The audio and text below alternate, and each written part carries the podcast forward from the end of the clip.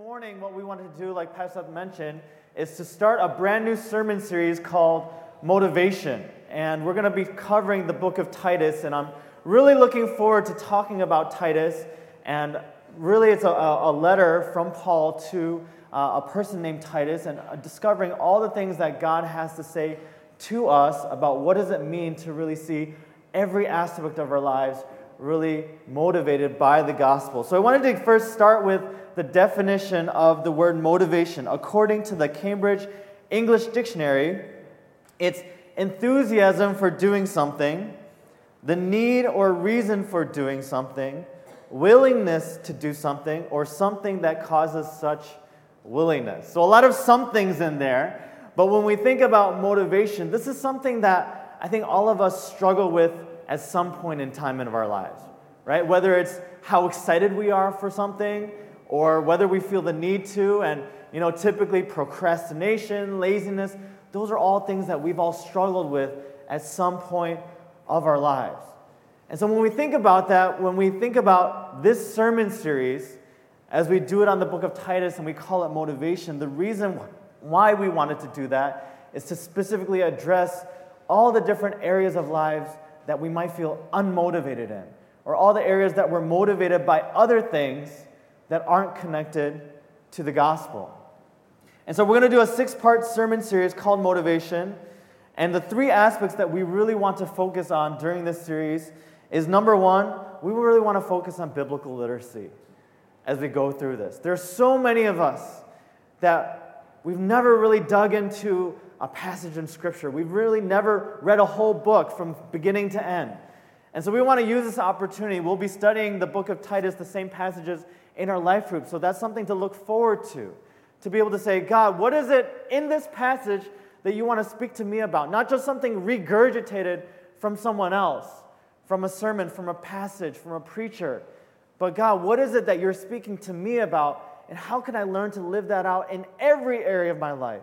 Not just on Sundays, not just on a Tuesday or a Wednesday.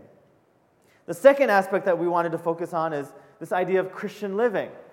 And one thing that we'll notice is that the whole book of Titus it talks about different ways that we can live out our faith. And one thing that Pastor Seth mentioned earlier is this idea of gospel fluency. And it's not just a Sunday thing where we just know the gospel and we repeat it in our heads, but how can we know how the gospel is relevant for every single day of the week? Monday when we go to work, in the evenings when we go back to our roommates or to our friends, on the weekends when we spend time with our families. How does the gospel aspect impact every part of our lives so that we live the life, the Christian life that God has promised for us? And the third aspect that we want to focus on during this series is connected to that. It's just being motivated by the gospel. In everything that we do, can the gospel be our core and foundational motivation for why we live the way that we do, why we make the decisions that we make, why we speak the words that we speak, how we relate with people. We want to see everything motivated because of the good news of Jesus Christ. And so that's what we want to cover this morning. And today, what we're going to start off with is Titus 1. And we're going to be looking into verses 1 to 4, which is covering the introduction.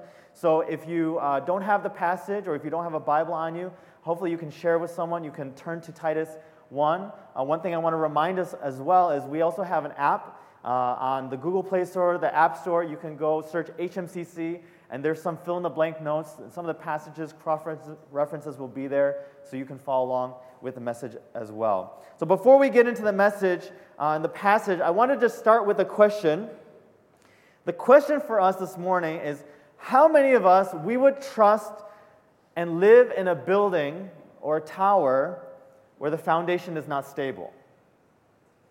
Probably no one, right? None of us would want to do that. And there's a photo here of a building uh, by, uh, actually in Hong Kong. I don't know if some of you are familiar, but this was uh, last year in Hong Kong. There's a building, the Elements Mall. Anyone familiar with Elements Mall? You've been there before. Some of you live there. You're like, uh oh, what is this, right? If you didn't hear the news already, there were cracks developing in some of the buildings around Elements Mall. Elements Mall, that, that, that building is a, it's a huge complex with a huge mall, and there's many residential buildings. There's the ICC there. and there were cracks developing in the concrete near the foundation of the building. And it caused a lot of uproar. There were news articles about it. Residents were worried about what's going to happen, and they noticed that the building was sinking. It was sinking by a couple uh, centimeters. And it really caused a lot of confusion and, and difficulty because who wants to live in a building that's sinking? Who wants to purchase a building, purchase an apartment for tens of millions of dollars in a building that's sinking? You would never want to do that. And it just boggles our minds for why anyone would be okay with that. But of course, you know, politically and, and in the news, there's all these back and forth blaming. And, and we don't know exactly what the reason was. There's a lot of finger pointing. Uh, but I wanted to share another example of a city that's not too similar, not too dissimilar from Hong Kong. It also has sky high prices for apartment rents. There's a city in San Francisco where there's actually a really nice building right downtown uh, with new apartment buildings, and it was in 2016 that they discovered a similar problem. And I wanted to share with you a news report about that problem and what happened and how the residents, uh, how it was impacting the residents and the problems that would ensue, and why having a firm foundation is so important for us. So let's watch this video together. Wow, aside from the corny sinking jokes, right? That was a, a really scary news report. Can you imagine if you were a resident in that building and you found out that your, your apartment building was sinking? 16 inches, that's about this, this far up. It's a little bit, it's about a, a foot and a half. That's, that's an, a crazy amount of sinking for a building of that size. And, and for many of us, and you, you heard the residents talking, that what can they do? They can't really sell it because no one wants to buy it. And, and they're scared and they're terrified, and you have a geologist saying that if there's an earthquake, it could be really bad. And I don't know if you caught part of the news report, but some of the scientists and geologists were saying that the building wasn't actually built into bedrock. There wasn't a solid foundation for the building. And because there was no solid foundation, it doesn't matter how much, how well the building was constructed, how many awards that the building won.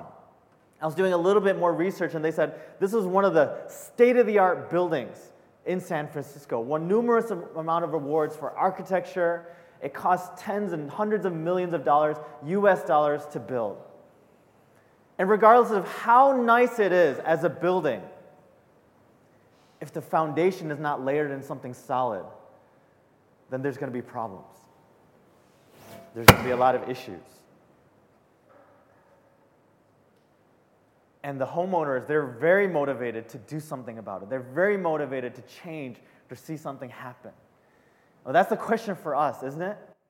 Is do we have a firm and solid foundation in our faith?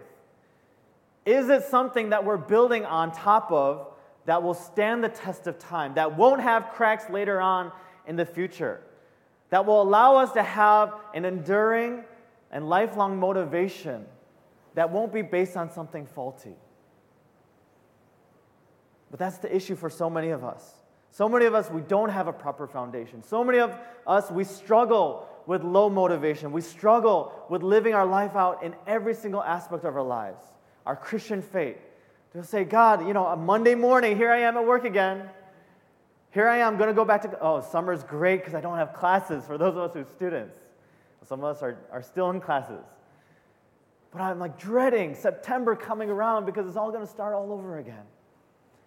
What would it be like if we had a firm foundation that we can build our faith on, that can fuel the right motivation for us in every aspect of our lives? That's why I want to give us the one thing for this morning. And the one thing is that without a godly foundation, we cannot develop a healthy motivation. Without a godly foundation, we cannot develop a healthy motivation. There are two things that we need to keep in mind in order to have a genuine motivation. Hopefully, you've turned to Titus 1, chapter 1, 1 to 2. I'm going to give us the first thing for us to have a genuine motivation. It says, real motivation requires knowing the truth.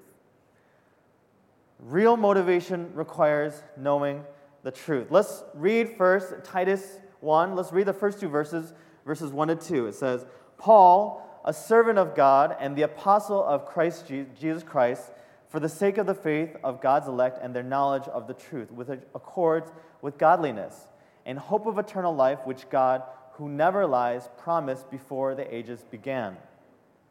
When we first start this passage and we're thinking about how real motivation requires notice uh, knowing the truth, we realize and we notice that this is the introduction for Paul's letter to Titus.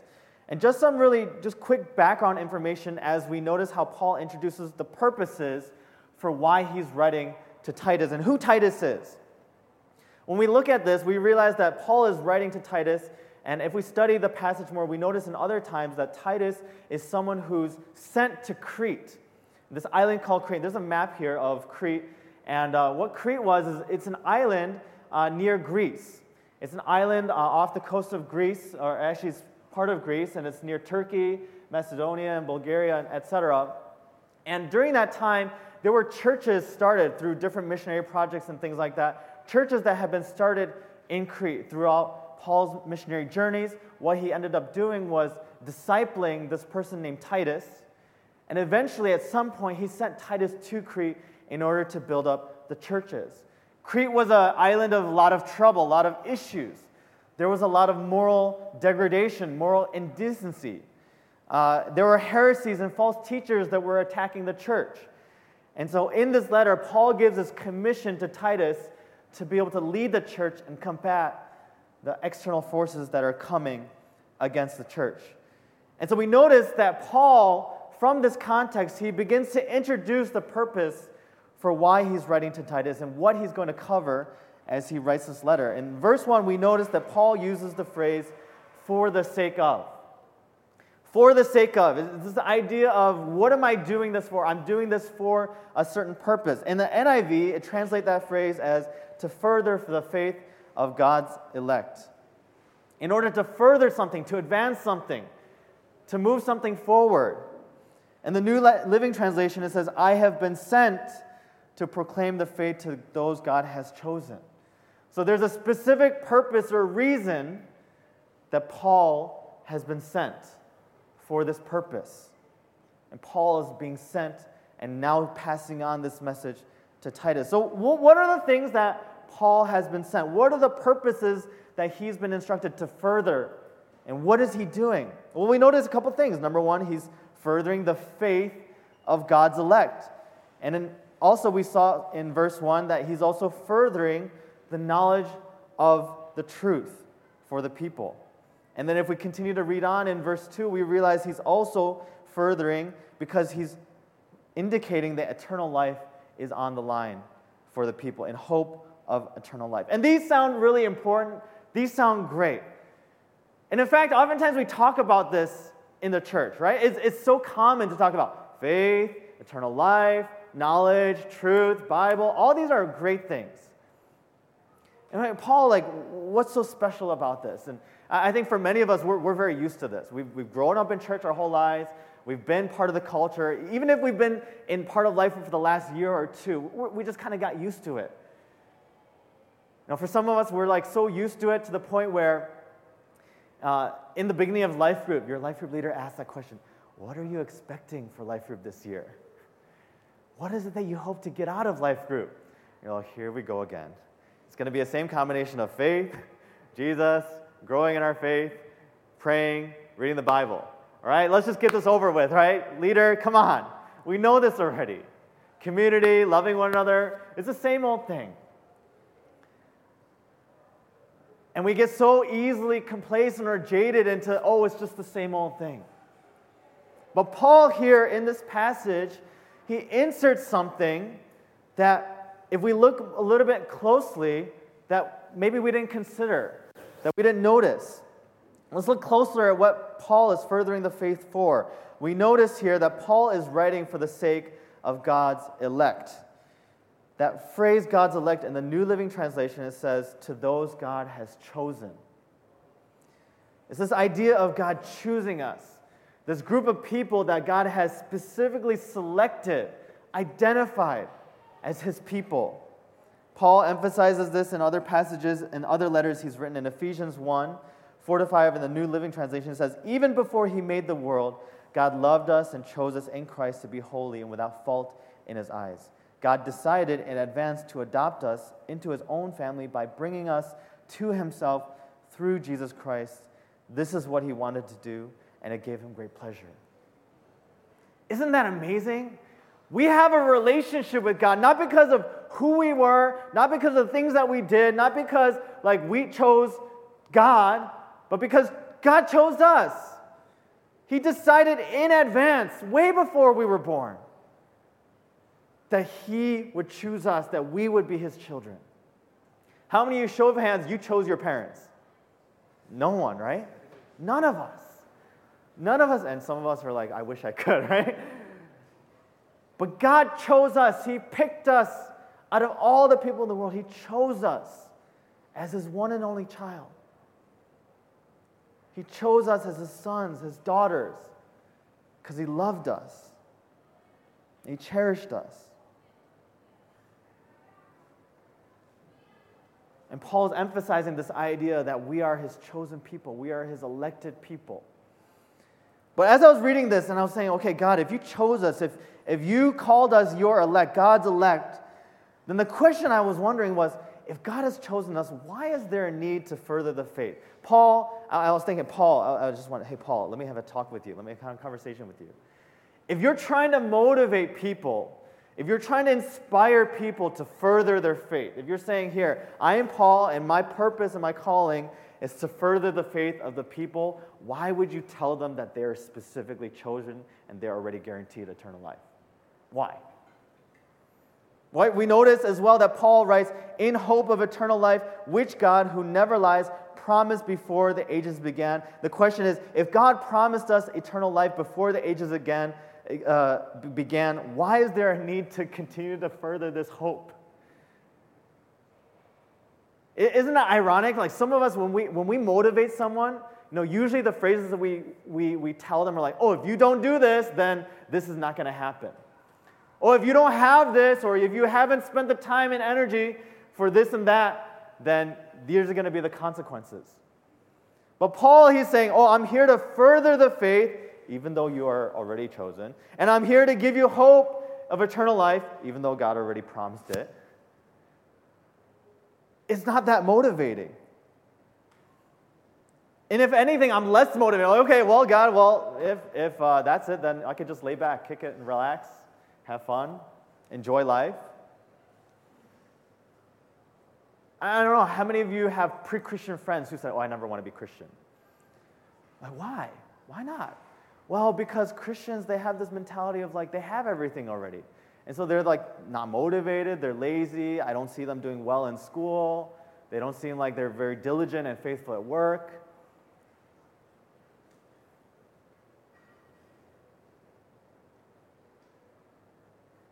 Mean, I think it's sad that we have that kind of reputation.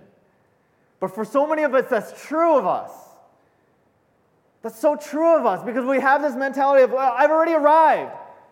I'm saved. So then what? Yeah, what's the point of doing anything? What's the purpose of continuing to build my faith, to grow, to say, I need more hope and eternal life if I've already been guaranteed it? There's something different about Paul's motivation and his perspective, and actually his paradigm. Because he doesn't say that, oh, once I've gotten this, or because it's guaranteed, that I am no longer motivated to do that, but all the more he is motivated. But this is the problem that we don't, we don't really understand this. We always go by our human paradigm by saying, oh, if, if there's this consequence or if there's something I really need to get, then I'm really motivated to do something. But once I've already arrived, then that motivation really disappears. Isn't that how we operate?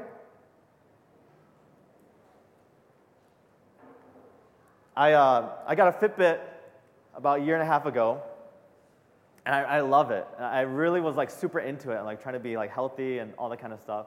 And I remember for, uh, getting the Fitbit, and I, I got I'm like super competitive, and so everything that I would do was geared toward like making a certain step count. Now, some of you might like have different uh, step trackers and things like that. Like you have like Xiaomi or whatever. You're like, okay, let, let's like hit 10,000. So when I first got it, I was like super into like getting like this mark, this goal that I had. And the nice thing about Fitbit is that you can also like uh, do it socially, so that if your other friends or family have Fitbit, then you can compete with them, and that like fuels my super competitive side. So what ended up happening was my, my parents like gifted me this Fitbit, and then I guess they had an extra one, and so my dad got into it. And I was like, okay, dad, I'll friend you on Fitbit, right? And so uh, there's this like score thing that you can you know compare and challenge one another, and then add, they'll like add up all the uh, steps you've taken, all the stairs you climb, everything, and they give you a composite score. And then there's a leaderboard. You can see how your score compares with everyone else that you're friends with. So I'm friends with a couple people, and then suddenly when I started following my dad, I was like, OMG. he's super in shape, right? Every single week, they would send me a report of how I'm doing compared to other people and my dad. And I'm constantly like one, two, three, four, and then my dad's always number one. I'm like, what's going on, right? He's just like, he's much older. I'm like, Dad, what are you doing? You're constantly at the top of the leaderboard, and I can't ever beat you, right? And he's like, I don't know, I just run every day. I'm like, oh my gosh, there's nothing better to do with your life, right? You're empty nested, and kids are out of the ground. So, like, oh, you have nothing better to do with your life. And so, you know, I started trying to do whatever I could in order to increase my step count. Like, I'm one of those guys, like, even though, like, when you play sports or whatever, it's more comfortable to take things off, I'll wear it when I play basketball because I want to get more steps. It's a satisfying feeling after you're doing, like, two, 20,000 steps. Amazing, right? Or, like, for those of you who don't know, CHK is a mountain. And so sometimes, even though it's, like, super hot and I don't want to be sweating, I'll like climb up the mountain just so I can get some more steps in, right? So I can try to compete with my dad. And once in a while, I'll be able to beat him, but more often than not, I'm always the loser, right? Uh, because he has nothing better to do with his life. But I found something. No, that's not true. He's, he's enjoying golf and stuff like that. Anyways, but I found something very interesting about trying to meet that goal and trying to compete with my dad. The first couple months that we did that, I was super motivated. I was like, let me try to do everything. Let me try to, I would go up the mountain like at least a couple times a week, you know, even though people were like, why are you walking up the mountain? Because I was just arriving at the meeting like all drenched in sweat. You know, I was like, why would you do that? And I was like super motivated and I was trying to do whatever I could in order to attain it. But after a while, after I beat my dad a couple times, I was like, oh, I, I could beat him. But then, you know, it just kind of waned. You know, that, that, that the desire to meet that goal, it just kind of dissipated after some time. I'm no longer motivated as much. Even if I don't, like normally I try to hit 10,000, but even if I don't hit 10,000, I'm like, eh, who cares, right? And then, like, let's say I'm at 9,950, I'll just take my wrist, I'll just go like this. oh, 10,000, I got it, right? Like, I made it. right? And so I'm no longer genuinely motivated to do things for my health anymore. And then now I've moved on to like sleep tracking, right? Which is much more interesting. but I realized there's this, there's this concept at work and just a very human oriented mindset of, oh, once I hit that goal, I'm motivated up to the point where I can hit that goal. And once I hit that goal, then I am no longer motivated to hit the goal anymore. Once I achieve it, once I accomplish it, I've accomplished it. And then I move on to other things. There's no desire to continue to do things genuinely for my health. There's no genuine desire to say, hey, I want to continue this because I love it, because I love being active, because I'm really wanting to do these things, because I love Fitbit tracking and you know, I love competing with people. It just kind of dissipates, even though I consider myself pretty, you know, motivated, you know, exercise-wise, but I realize that motivation, it just disappears so quickly.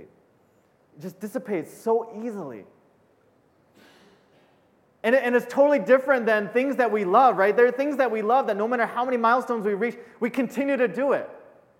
I remember, like, when I was younger, uh, I was, I, I, my parents would, like, set quotas for me for reading because they really wanted me to, like, do well on my SATs, which is, like, the standardized test that you take in the US. Like, the more you read, the better you're to do on the SAT. So my dad would check out, like, a whole ton of books, just put on my desk, I'd read this.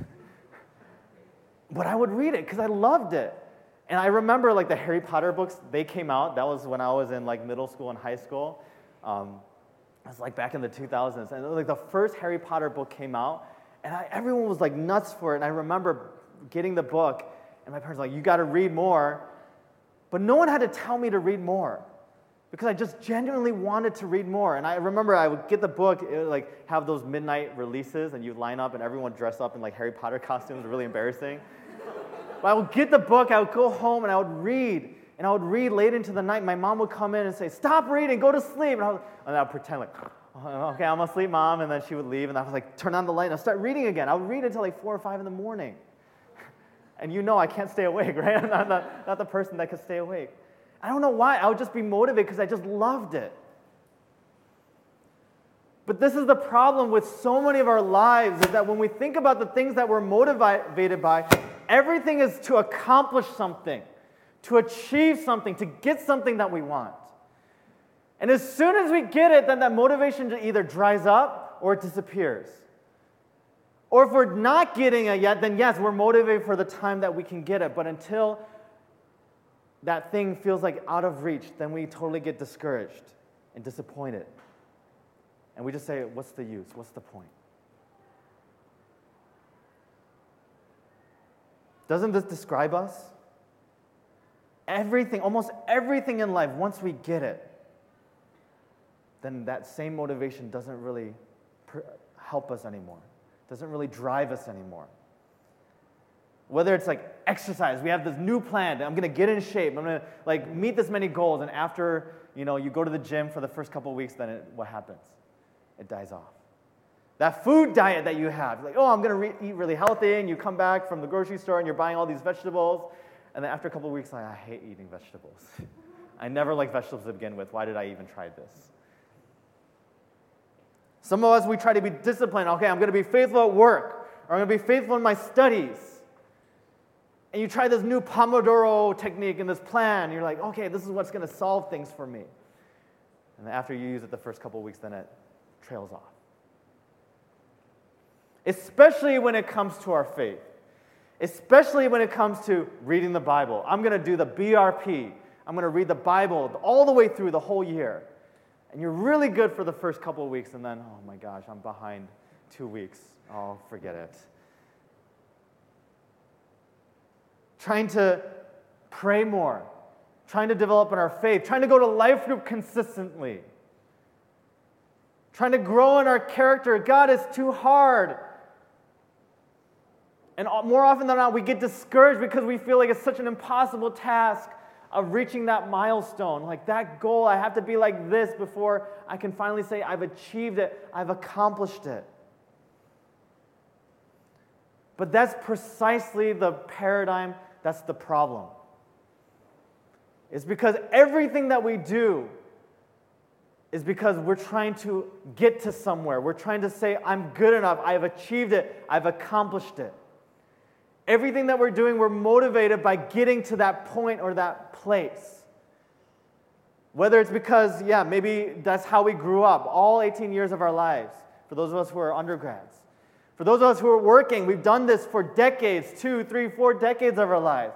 And we've just been working and laboring, and everything in life has told us that you need to do a certain amount in order to get a certain amount. But that is precisely the human paradigm that is totally opposite of the gospel paradigm. The human paradigm says that we do things so that we can uh, accomplish more, we can achieve more, that we can be more loved, that we can be more famous, that we can be more wealthy, that we can be more rich. The gospel paradigm says that we are already loved, we are already victors in Christ, that we are already rich in Christ, that we already are purposeful, that we already have an enduring relationship with God our Father. And that's why we do everything that we do. It's totally flipped, totally switched around. That's why Paul, he says, let me further, my purpose is to further the faith of God's elect. Yes, I know that people, they're already saved, they're already chosen. But it's exactly the people who know that they are chosen, they are loved by God, that want to have more faith, to learn to trust in God that much more. It's those people that know that I, I have eternal life. I know that God's promise is true. That, that means I want to know more of God's promises. I want to know how He's true. I want to know how He's the God that never lies. I want to read the Bible more. I want to pray because He is such an amazing God that I can't imagine living without Him. How many of us we think this way? How many of us we have this gospel paradigm in every aspect of our lives that no longer are we saying, I need to do all these things in order to get somewhere, accomplish something, but saying, God, I've already accomplished these things. God, you've already done this in my life, and that's why I do everything that I do. Everything that I do because of what you've already done for me. And what is that truth? What is that truth? What is that thing that God has done for us that motivates us that way? It's the truth that Jesus Christ died on the cross, he rose again, and he ascended to the throne. something that we know in our minds, something that we've heard so many times. But until it becomes a truth that is spread out, that is understood in every aspect of our lives, it's not really going to make an impact. It's not going to motivate us until we know the depth of our sin. The truth is not just the truth that Jesus is God. It's not just the truth that, you know, we have to go to life groups. It's not just the truth that church is good. It's not just the truth that we have to grow a little bit. But sometimes the hard truth that we don't want to deal with is that we are so messed up. That we are broken beyond belief, beyond repair, outside of God's intervention, His supernatural promises that we cannot fix ourselves, that we cannot help ourselves, that we cannot do anything to somehow accomplish the things that we think that we need to do. How many of us were at that point where we know we are depraved beyond help, beyond any human, outside of any supernatural intervention, that we need that kind of help? Paul understood that. In his letter to Timothy in 1 Timothy 1, verses 15 to 16. He says, This is a trustworthy saying, and everyone should accept it. Christ Jesus came into the world to save sinners, and I am the worst of them all. But God had mercy on me so that Christ Jesus could use me as a prime example of his great patience with even the worst sinners. Then others will realize that they too can believe in him and receive eternal life. Isn't that amazing? That Paul, the truth that he says is yes, Christ came into the world. But why did he come into the world? He, t- he came into the world to save sinners. And the reason why Paul understood this so deeply was because he understood how deep his sin was. He confesses, he says, to save sinners, and I am the worst of them all. How many of us we realize and we understand the depth and the magnitude of our sin? How many of us we realize all the things that we do, in, in, instead of actually trying to accomplish or move us forward, actually hindering us, separating us from God? How many of us we realize the, the very things that we're trying to do, and, and, and some of them are like good things. Like sometimes we, we turn good things into ultimate things. We turn Bible reading, we turn praying, we turn going to church. And we somehow think that God, by doing more of these things, that I'm going to be a better Christian and I'm going to be more liked and I'm going to be more holy. But all the time while we're doing that, we feel farther and farther away from God. And you're wondering, like, God, why I'm doing all these things? Why do I feel like you're not there? Why do I feel like, you know, this is not it? I'm doing these things. I'm trying hard. It's because our paradigm is flipped the wrong way. Because we think somehow by doing these things, then we're going to be more accepted by God. We're going to be more loved by God. We're going to be more cherished by God. But it's in spite of the things that you have done, in spite of the ways that you have hurt people, in spite of the ways that you don't love anyone as you ought to, in spite of the ways that you treat your family, in spite of the ways that you're unfaithful at work, in spite of the ways that you procrastinate, you're a horrible witness to your pre Christian classmates. In spite of those things, He loves you, He cares for you. And that's why you want to get to know Him and love Him and cherish Him. Can we flip our motivation? And can we imagine actually having a gospel paradigm of motivation so that we will get to this point where we say, you know what, God, I want to live that way, like, like Paul mentions, in accord with godliness. We saw that in verse 1. That godliness, that, that life that reflects a motivation that comes from Christ. When no one is looking, that it, what it would be like if, if at work we're saying, you know what, God, I'm not going to work just to get the paycheck. I'm not working just so that I can get a raise. I'm not working just so that I can be the, the center of attention so that all my colleagues will love me. But God, I'm working because I love you. I'm working because I know this is the gift that you've given to me, and I just want to do the best that I can. Some of us were so unhappy with work and we blame all the circumstances when really your motivation is, should not be externally motivated.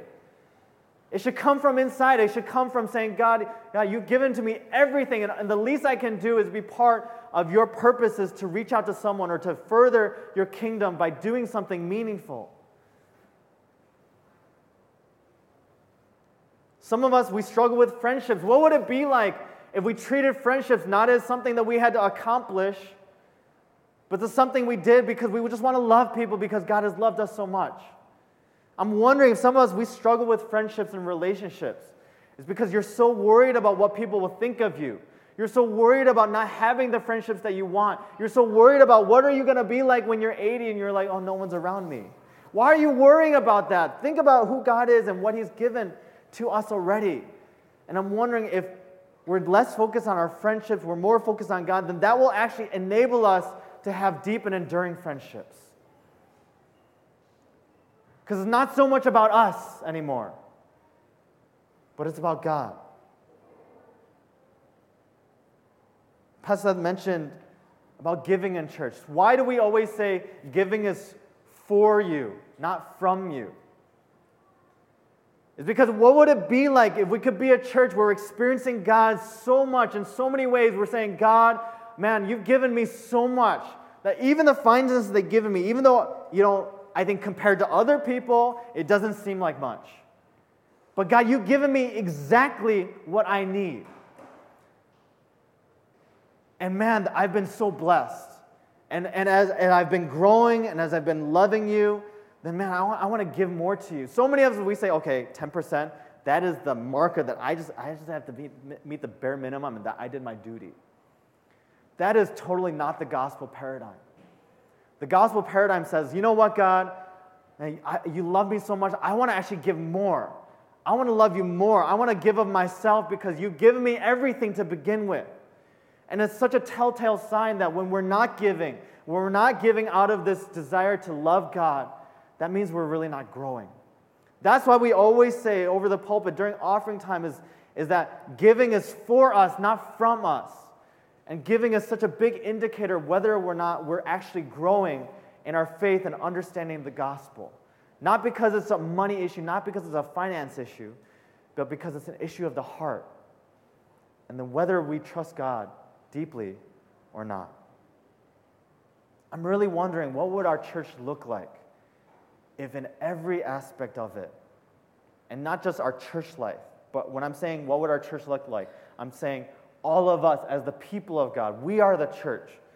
What would it look like if all of us, we were motivated by the gospel rather than by these external factors and accomplishments that we constantly pursue after? It has to start with our understanding of the gospel. For many of us, we know it up here, but we don't know it down here. And that's why we need to grow in this gospel fluency to be able to say, God, how does your gospel apply in every single area of my life? Tim Keller, he, he summarizes in the book, Meaning of Marriage, and a couple other books as well. He says, The gospel is this that we are more sinful and flawed in ourselves than we ever dared believe. Yet at the very same time, we are more loved and accepted in Jesus Christ than we ever dared hope. Does that message of the gospel resonate with us? Not just this morning, but every hour, every second that we live, every difficulty that we have with our bosses, every strain that we have with our families, every stress or anxiety we have with our classes, with our classmates. Can the gospel be our foundation in everything that we do? Because if it's not, then we're never going to have that genuine motivation. We have to know this real motivation requires knowing the truth for us to be able to move forward with that foundation. And so we talked about how real motivation requires knowing the truth. Let's continue on in Titus 1 And the second point is not only that real motivation requires knowing the truth, but real motivation requires tuning into God.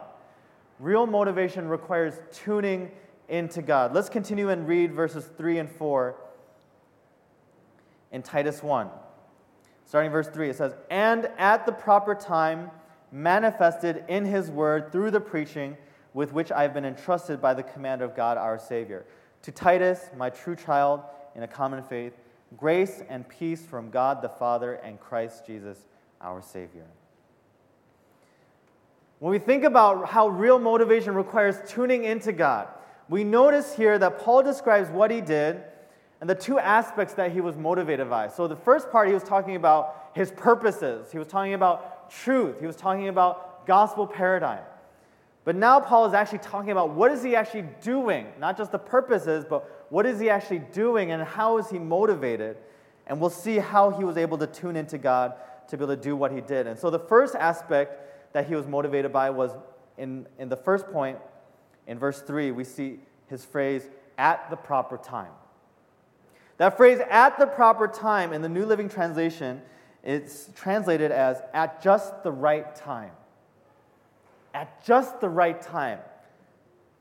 And some of us, we, we've experienced that before, right? Like something happens, like when, you, when you're transferring uh, from, uh, you know, Mongkok Station to go from the Tsuen Wan line to the Kwun Tong line, you're like, oh, wow, it's perfect. Doors open, you're like, yes, just the right time. You go right through and you're like, oh, it feels so good, doesn't it? Like that was such an opportune moment. That word just at the right time is also in the Greek, is the word kairos, which many of us, we've learned what a kairos moment is, right? Or the kairos circle. We've taught that in our church. And it really has this idea of opportune moment. The specific moment in time that there's a specific reason or purpose or something happening there that's an opportunity. And we don't know exactly what that was describing for Paul. For Paul, it could have been, he could have been referring to Jesus' death and resurrection. Wow, that was such an opportune thing that Jesus died just at this moment. It could have been how Paul experienced Jesus on the road to Damascus when he was blinded. Regardless, he saw it as an opportune moment that this time, as he's talking to Titus, he's saying, Now, at the proper time, at the, just the right time, this kairos moment, that there's something I'm entrusted to do. Because there's an opportunity. And I know some, for some of us, like this, this idea of opportunity, we feel like, oh, you know, I don't really hear God that way, or I, I don't really like, you know, get senses from God, and I don't really know. I just kind of live life on my own. I don't really see opportunities. You're lying. You're lying. We see opportunities all the time. How many of you like, uh, like, like buying new things? New brand new things. They're awesome. How many of you are like a little bit more cost effective? You like buying used things, right? Used things and like after you, because if you buy a new thing, it's like 100%. If you buy a used thing, it's like 60% of the cost, but it's pretty much just good as new, right? So I've been like using Carousell a lot recently. Um, for those of you who don't know what Carousell is, it's kind of like a, it's like a, I don't know how, it's like a marketplace where you can buy and sell used things. So you can sell things and list it, post some photos, communicate with other people, and then you can also um, sell things uh, to other, other people. And, and you just kind of meet up and you exchange and you, you, cash all that kind of stuff. So I've been like using Carousell to like buy different things as we um, move into our new apartment. And a uh, couple of things that uh, I've, I've been realizing I need to buy. I never knew I needed to buy these things, but you know, lo and behold, I'm now in a new life stage, so learning that I need certain things that I never thought I would need. So, anyways, one of the things that I was learning to buy was an oven. I realized, oh, wait, we need an oven, like a little toaster oven kind of thing. So I'm like scrolling through and I'm looking through these ovens. And as I'm looking through these ovens, I'm like, wow, I didn't know there's so many different types of ovens. There's so many people selling ovens. Like, wow, I, am like an expert on ovens, right? And how many dials and the different features and things like that. And, and one of the things that you notice about uh, Carousell is that there's a, yeah, there's a, over here, uh, there's this little heart, heart kind of icon. And so that little heart icon means you can like something, and if you like something, that means you track it, and that you kind of keep it in your own library, and you can see how many other people are also liking and tracking it. That creates a sense of anxiety, doesn't it? And I was like looking at some of these ovens, and I was like, OMG. If I don't get this oven now, then all the ovens are gonna disappear. And it was like stressful because some of these ovens, they had like, there are a couple ovens that they were really shoddy looking. And it was like zero hearts. I'm like, okay, I'm not gonna like that. But then there were some of these nice ovens, and they were like 10, 15 hearts. Like, oh, oh, uh oh. Like, if I don't get this right now, then I'm gonna miss out on the, the best oven for the best price. And then I was like, I was like chatting with a couple people, and they were like, okay. And then it's always that tense moment where you're like trying to offer them something, and always in the back of your mind, oh, like what if someone's offering something higher? And then no, it's gonna go. And so that actually happened a couple of times. Like offer this person, like sorry, it's been reserved by someone. I was like no. And then so I was scrolling through the list. I was like, okay, this one looks really good, and it has some couple nice pictures. It looked really nice on the outside. I was like, okay, let me offer to you. And I like they were asking for 500, and I offered 350, and they're like, okay. I was like, yes, let's do it. And I was like, kind of impulsive because I was like, this is the opportune moment. I gotta get this oven. And so I ended up getting the oven, and then ended up being like really dirty on the inside. I was like, no, like, oh man, that was not the opportune moment.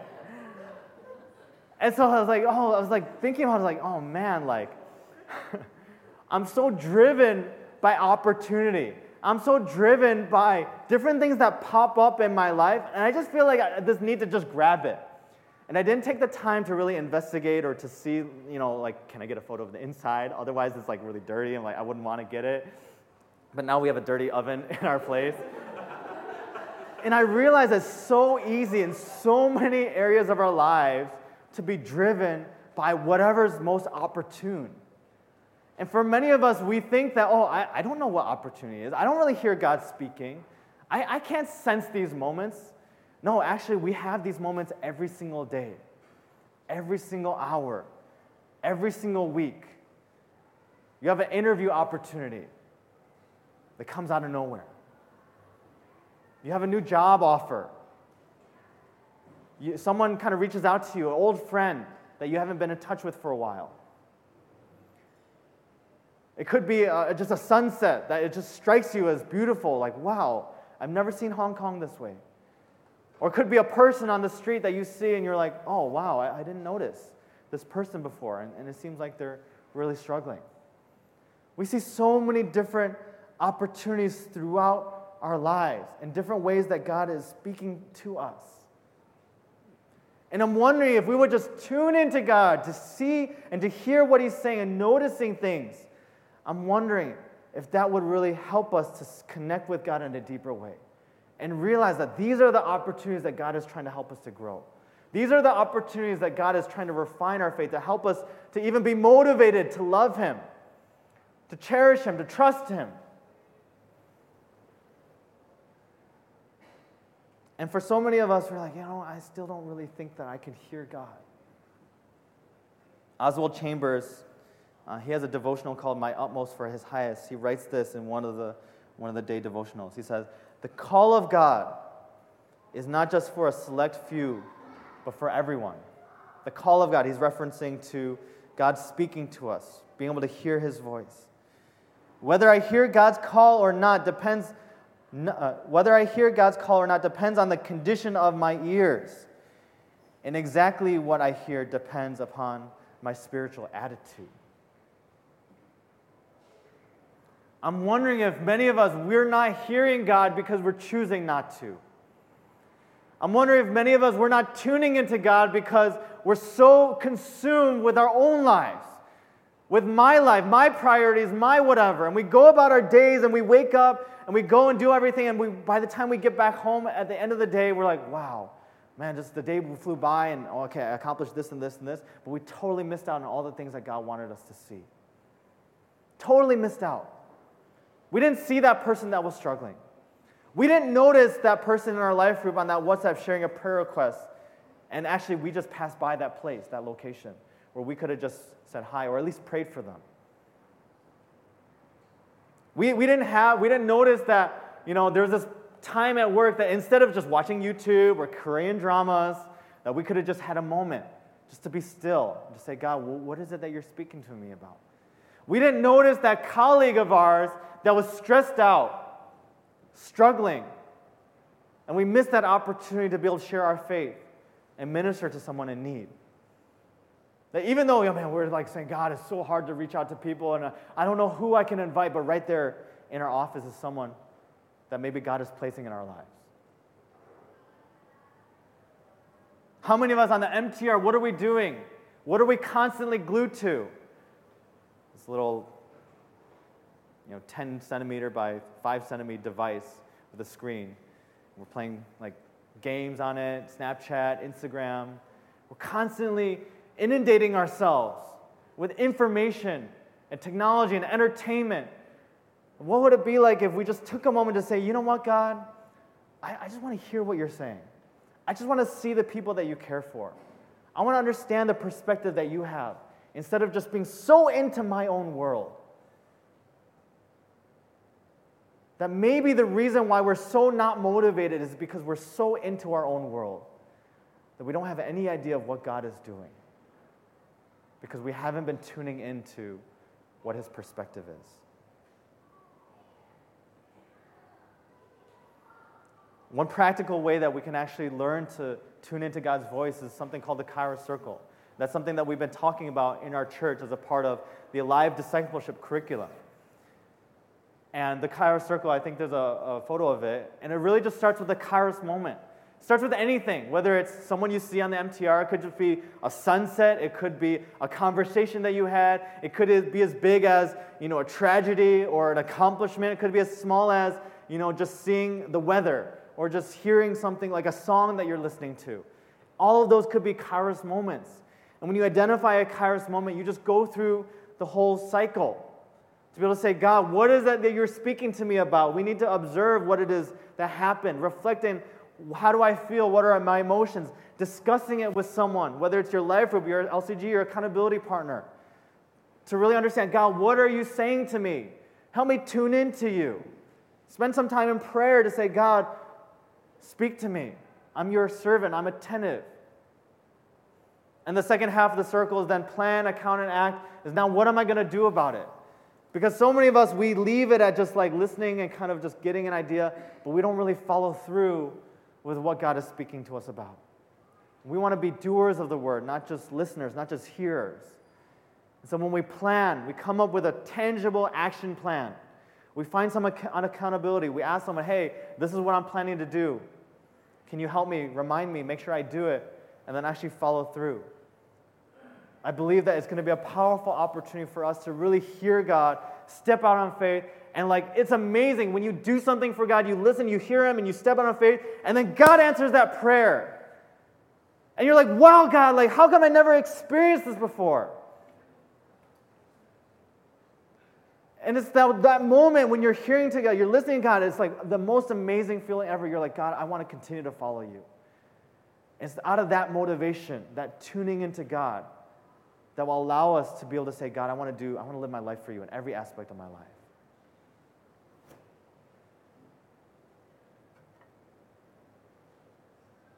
It's just at the right time, those opportune moments that we have to be able to listen to, to tune into to be able to understand what God is doing and to be motivated. And the second thing, the last thing, is that Paul, one aspect was that he was entrusted by the command of God, our Savior. Entrusted by the command of God, our Savior. In the last verse, verse 4, we realize that Paul repeats this phrase, God, our Savior, a couple times. And as Paul is tuning into God and encouraging Titus, I think it's really important how Paul describes God for us to be able to tune into God. He mentions God our Savior, and then in that last section, the last phrase, he says, Grace and peace from God the Father and Christ Jesus, our Savior. And that phrase is so key. It's a reminder that the only way that we can tune into God is if we know that God is our Savior. He saved us, He ransomed us, He took us from a place of deep separation to a place that we now have a connection and relationship with God.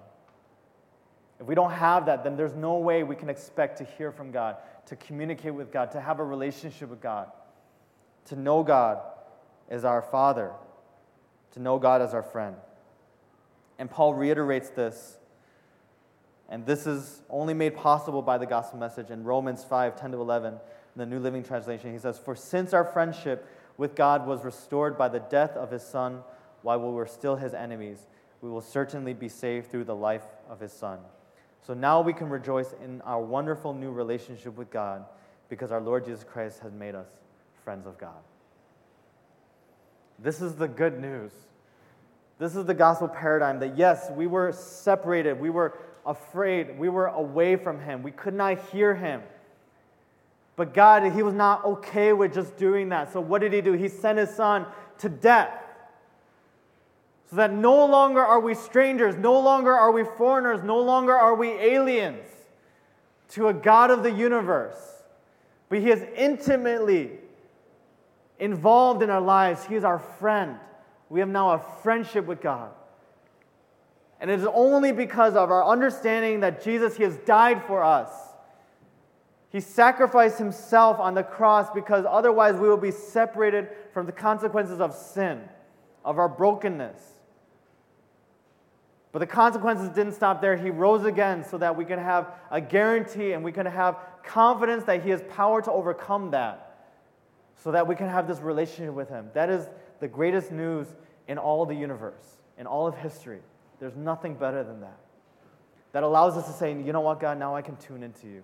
You know what, God, I, have maybe some of us are here this morning and we've never actually had a relationship with God. Maybe we've been to church our whole lives.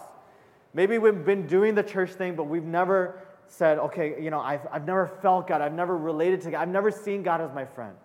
I want to invite and challenge some of us to take that first step to say, God, you know what? I want to invite you into my life as my Savior and as my Lord.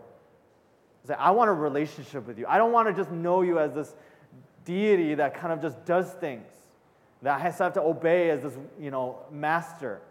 But I want to know you as a friend. And if some of us are in that place this morning, then I want to invite us to say, to, just, just to pray and to say, God, I want to invite you into my life.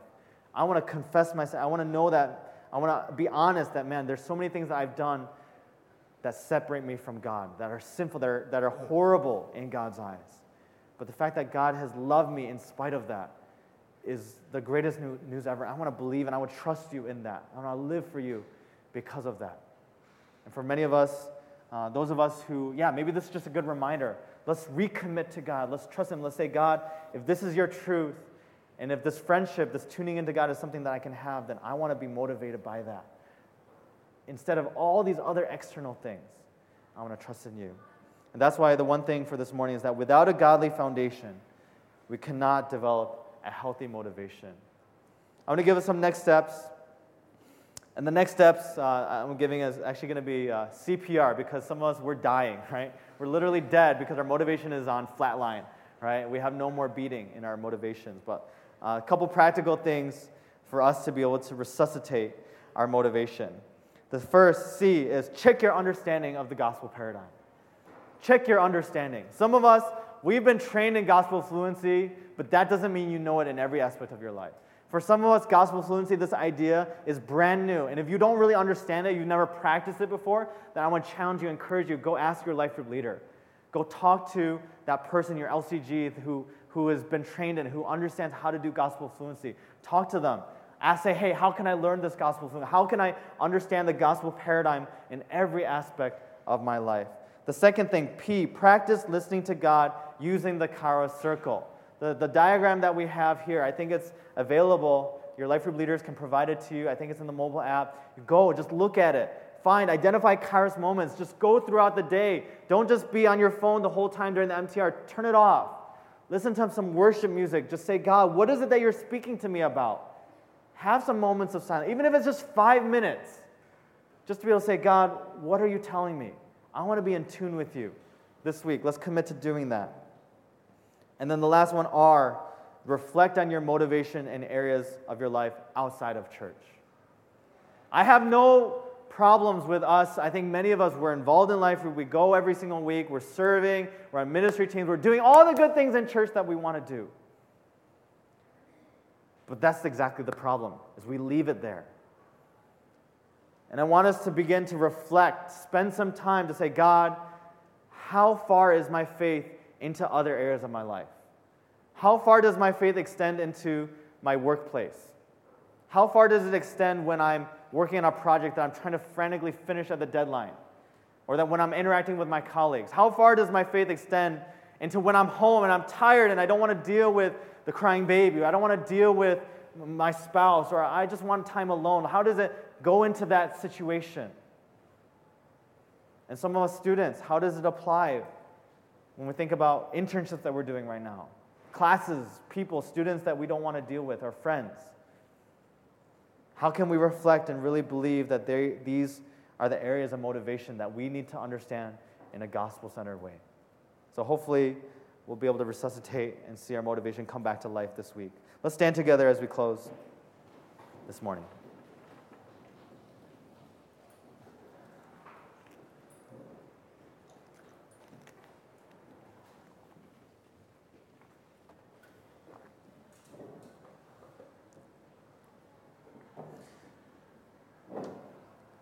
I know, like, when we think about motivation and really having a firm foundation, I think sometimes, you know, it just kind of gets discouraging. We're like, God, I, have tried this before. You know, I've done this. I, I, I always lose perspective, and I, for some reason, I just could never get it right. And so, constantly, we go back and forth, we go up and down in this battle, in this fight to say, God, I, I can't keep this motivation. It just feels like every ounce of me is fighting against having a gospel centered motivation. And just an encouragement for those of us, we, you know, for some of us, we feel that way. Some of us, we've experienced it before. Some of us are just getting into that season of our lives. That's, that's normal. That's normal. Paul says in Romans that we have a spiritual nature and a fleshly nature. They're constantly at war with one another. So we're constantly, we are going to go back and forth, and that's just part of life. There are times where we're going to be on fire for God and we're going to have all this faith. There are other times that we're going to, yeah, really feel down and really be driven by our fleshly desires. It's human paradigm. But part of growth and maturity is just recommitting to say, God, every single time, I want to recommit. I want to, I want to come back to your gospel message. I want to come back to this truth. I'm going to come back to the cross. And I just want to look at the cross. I just want to focus on the cross. And just realize, God, you know what? I realize everything has been paid for already. Everything. My stress, my brokenness, my hurts, everything.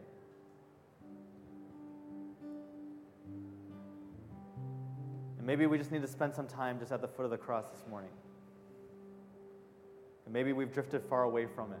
Maybe we've forgotten. We've just been doing our Christian life. Let's, let's do that this morning. Let's just come to the foot of the cross. Let's just humble ourselves. And let's remember, regardless of where we're at, whether we're on fire before God, whether we're struggling, whether we're apathetic, let's just come before the cross and say, God, this is what you did for me. And let's just sit there for a moment. Let's just allow that, that death, the torture, the pain, the blood that Jesus endured to be the foundation that we build anything that we want to do off of. So, can we just do that just for a couple moments? If you want to reflect, go ahead and do that. If you want to pray on your own, go ahead and do that. Let's just come and let's just sit at the foot of the cross. Let's just come before Christ in that way. Reflect on his death let's come into this, this time of just response and worship together. Let's do that together.